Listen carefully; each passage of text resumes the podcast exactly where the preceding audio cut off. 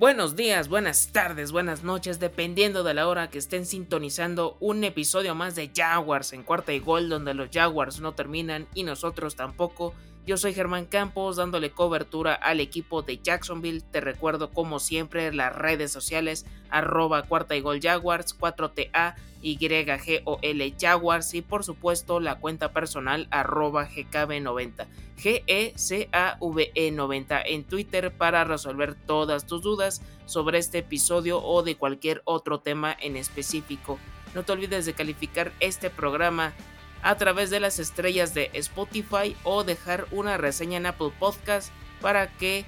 este episodio y en general todos los de cuarta de gol tengan más relevancia en las plataformas de streaming. En esta ocasión toca hablar de una noticia muy triste que se dio al inicio de esta semana. Otra donde podemos decir que tendremos segunda casa por un buen rato en Europa una más que se trata de una contratación para darle profundidad a la posición en una zona del campo importante. Un poquito del NFL Draft 2022 y una declaración fuera de lugar por parte de uno de los rivales de la AFC South. Este lunes, el centro Brandon Linder anunció su retiro de la NFL tras 8 temporadas como profesional. A través de sus redes sociales, de Instagram, dejó una carta, un largo mensaje donde pues agradece de un primer momento que los Jacksonville Jaguars hayan tenido este voto de confianza en él, que pues fue en el NFL Draft 2014, tercera ronda, proveniente de la Universidad de Miami y que estuvo jugando como guardia y también como centro, pero pues en su mayoría fue como el centro titular de esta línea ofensiva em, que pues prácticamente dejó su sudor, esfuerzo, lágrimas eh, dentro de, de, la cancha y que ahorita ya su cuerpo pues ya no le, ya no le da para más y es que se entiende, de, todos estos ocho años, solo una campaña pudo jugar por completo eh, sano, o sea que no hubo ninguna problemática, ya que en las últimas cuatro temporadas estuvo ausente en 22 partidos, porque estuvo batallando con lesiones, con molestias, y es entendible que ya no, ya no siga más adelante. Aparte, ya tiene 30 años y a pesar de, todo, de que todavía le podría quedar un poco de gasolina en el tanque. Se entiende por qué se da esta decisión. Yo creo que ya quiere ver algo más allá. Ya no quiere sufrir primero él como, como jugador sabiendo que es eh, complicado que en 2021 solo pudo disputar nueve partidos para que se den una idea de qué tan mal ya estaba de, de todos estos males que ya tenía eh, hacia atrás. Y que también pues su familia no que no no quiere verla con este sufrimiento semana a semana. Y es una pérdida importante un líder del vestidor alguien que se ganó el cariño de, la afición y, y cómo no porque es el, el primer jugador en la historia de la franquicia que se convirtió en el capitán con parche dorado. O sea, esto se da a partir del cuarto o quinto año de, ser capitán de un equipo. Y pues es un, es un honor. Y es que muy pocos jugadores, como ya lo he mencionado en otras ocasiones, duran tanto dentro del equipo. Y este fue el caso de, de Brandon Linder, que dejó todo su corazón en cada uno de los partidos en los que estuvo eh, sano desde el primer minuto hasta el último segundo que estuvo con los Jacksonville Jaguars, dio lo mejor de sí y pues va a ser una, una, pérdida complicada y eh, a pesar de que se, se renovó, se pudo repescar a Tyler Shatley, que parece ser que si no sucede algo extraordinario en el draft, él va a ser el titular desde la semana 1 eh, con Doc Peterson en los controles entonces, pues vamos haciéndonos a la idea de que ya será una nueva era también en esta en línea ofensiva. Eh, también pues le tocó parte de ser de este fenómeno de, de Saxonville en 2017, un, guerrero de todas, todas. Y pues ya Ojalá que, que, le vaya bien en sus próximos proyectos, ya sea dentro de la NFL, si es que quiere seguir eh, como analista o como un coach de, de línea ofensiva o de algo más, pues bienvenido sea todo el éxito para Brandon Linder. Y allá hablando más en la parte de los negocios, pues eh, el contrato de, del centro de este jugador libera o deja 9.529.412 dólares eh, libres para el cap space. Entonces también en esa parte era uno de los contratos que todavía se estaba viendo cómo se iban a, manejar y pues ya ahorita se da lo de, lo de su retiro, lo de su adiós y ya como lo dije, un agradecimiento enorme a este, a este elemento, a este jugador y que le vaya muy bien en lo que venga a Brandon Linder. Y es que hablando toda esta parte de, de las líneas ofensivas, eh, de acuerdo a una gráfica que vi esta tarde en Orlats, que trata acerca de las calificaciones que le dan a los tackles, al centro y a los guardias de la línea ofensiva y también eh, su, su, efectividad en la protección de pase para la temporada 2022 de los 32 equipos de la NFL y considerando ya el retiro de Brandon Linder, por increíble que parezca, los Jacksonville Jaguars ocupan el lugar número 14 de esta, de esta tabla, teniendo como calificaciones en los tackles 72, eh, contemplando que podría estar Cam Robinson y Jawan Taylor, si es que no hay algún cambio ahí con, con Walker Little, posiblemente que lo pudieran ahí adaptar en algún momento. Obviamente en el centro es una baja considerable, 54, está Tyler Shatley y a ver si alguien de los que sean suplentes puede fungir en esta parte, que es eh, Ben Barch, Will Richardson, la verdad no lo sé, yo los veo más como guardias. Y por supuesto la parte de los guardias está en 60 con todo y que se tuvo la contratación de, Brandon Scherf, pero pues las partidas de Andrew Norwell y DJ Camp pues también pesan y pues entiende que pues de, de, alguna u otra forma pues estén en este lugar. Me sorprende sabiendo todo lo que ha habido de movimientos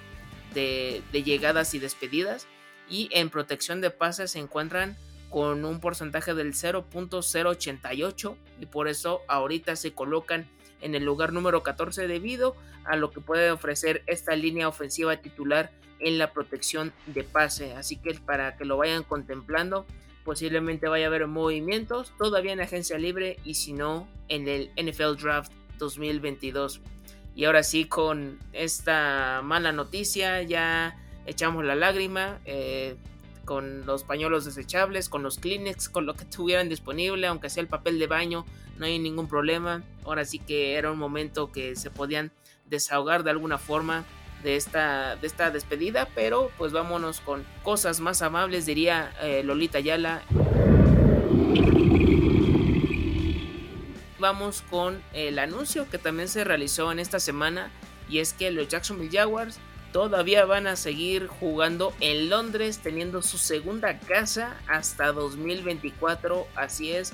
va a haber más franquicia de Florida por Europa en el estadio de Wembley específicamente y por lo menos van a tener un partido eh, brincando el charco, así que también eh, hay que todavía esperar un poquito más y en algún momento tenemos pensado que, que, la institución va a venir a jugar en algún momento a México, que pues nunca hay que perder la esperanza, pero pues ahora sí que vayan eh, haciendo las cuentas y yo creo que a partir de 2025 ya se podría considerar algo, algo por el estilo y ya que pues ahora sí que dependiendo cómo vaya también el, destino de, del equipo, pues va a ser algo totalmente diferente pero de nueva cuenta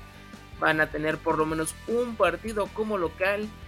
hasta el 2024 en el estadio de Wembley. Así ya lo saben, los Jacksonville Jaguars, su segunda casa en Europa, en el viejo continente. Eso es lo que tienen que ya estar bien, bien mentalizados y que pues si tienen la oportunidad, pues mejor vayan al TYA Bank Field si viven en Florida, si viven en Estados Unidos o si tienen ya la intención de viajar desde México hasta los Estados Unidos, que tengan todos sus papeles en regla, pues creo que va a ser un poco más sencillo el poder verlos eh, en vivo porque em, para México pues sí, todavía queda para un rato muy muy largo.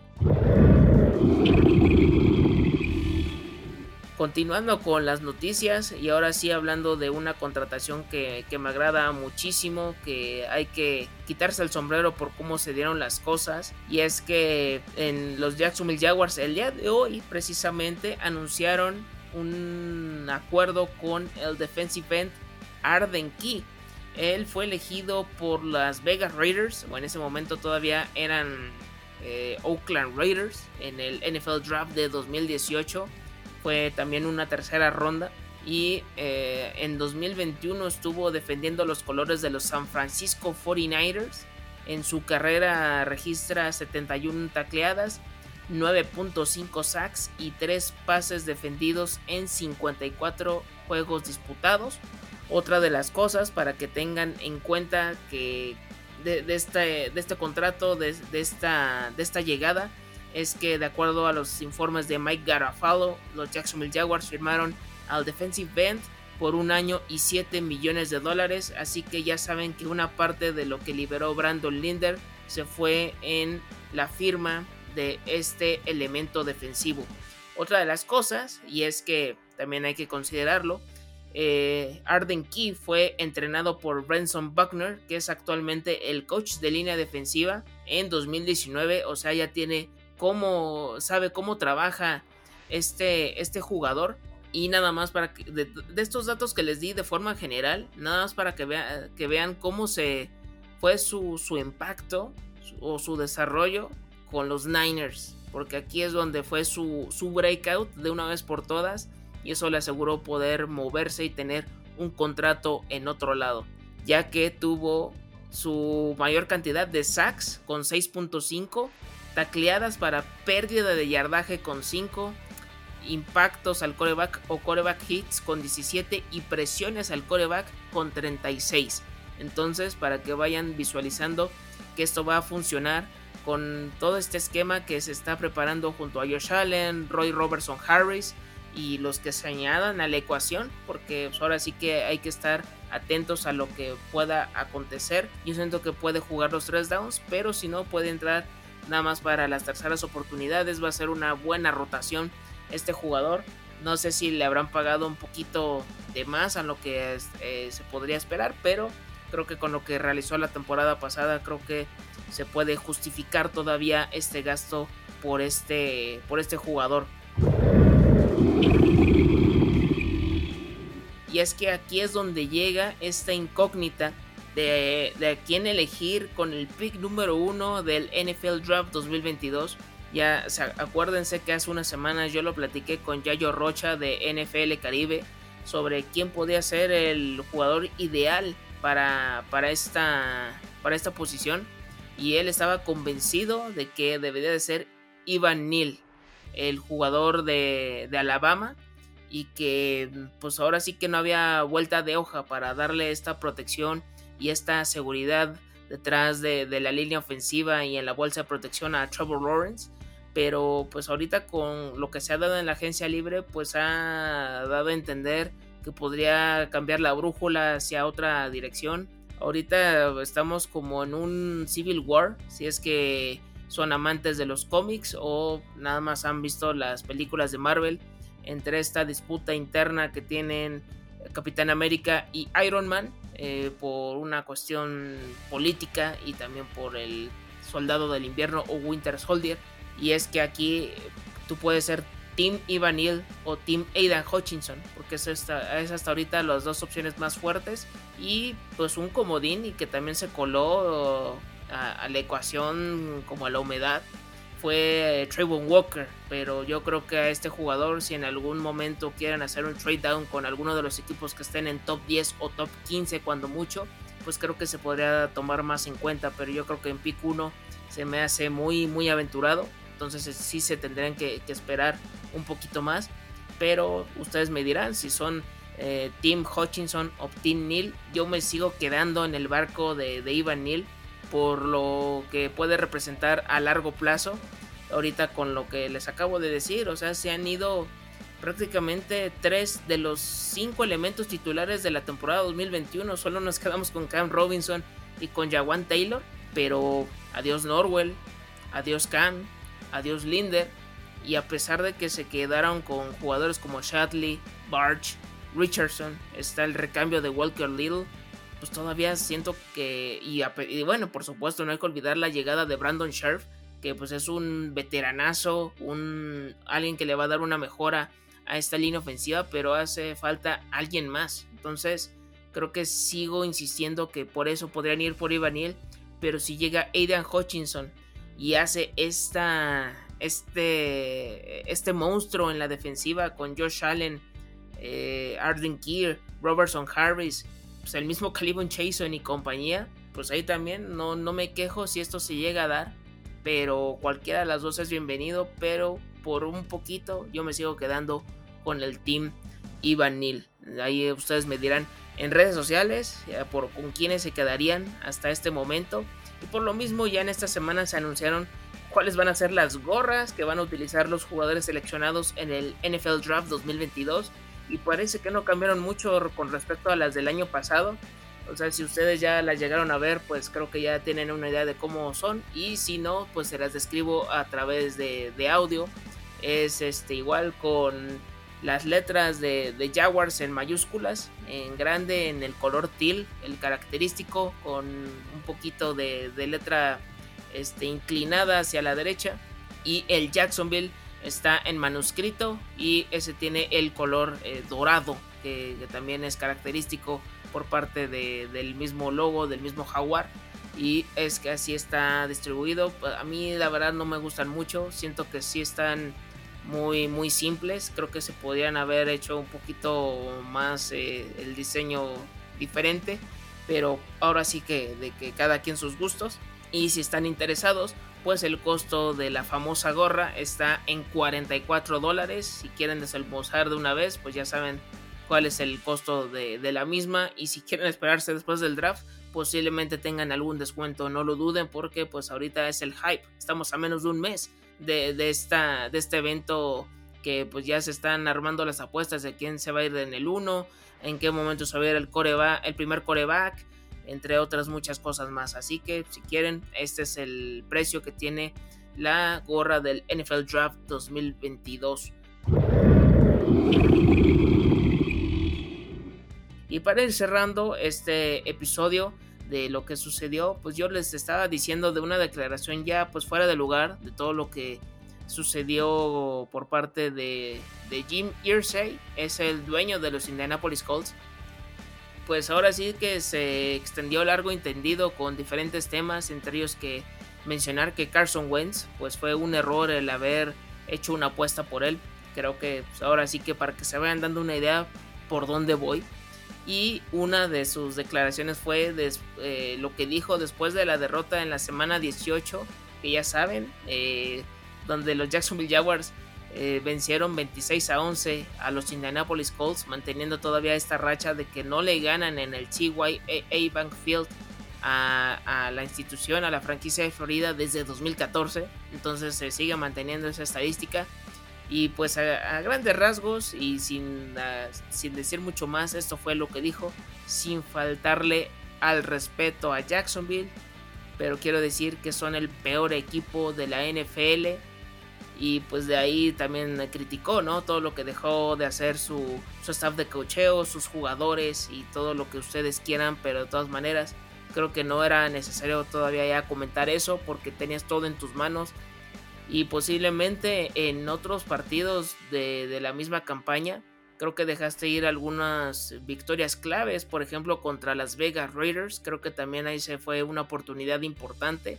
y a lo mejor en alguna otra más que podríamos considerar pero si en el último partido pues también dependías de ti mismo, o sea, ya ni siquiera no, no necesitabas tantas combinaciones para poder colarte a los playoffs. Ahora sí que eh, pues es el orgullo, ¿no? Por parte de, ganar en la AFC South, de, poder vencer a, tu rival divisional, Ahora sí que no le puedes regalar ni agua y hay que dar el máximo, aunque ya no juegues nada. Y pues también fue algo histórico porque eh, es cuando se presentaron los aficionados, una buena parte de ellos, no todos, representados o caracterizados de payasos y era cuando estaban pidiendo la renuncia o el adiós de Trent que pues, hasta la fecha yo, también lo sigo pidiendo que ya, ya se los mando en, catafixia en cualquiera de los equipos que esté interesado yo se los mando con moño les recuerdo la catafixia parte del programa de En Familia con Chabelo programa infantil que transmitían en televisión nacional todos los domingos por las mañanas, que duró muchísimos, muchísimos años y que pues ya desde hace algún tiempo ya no, ya no lo transmiten en vivo porque ya le dieron las gracias al mismo Chabelo.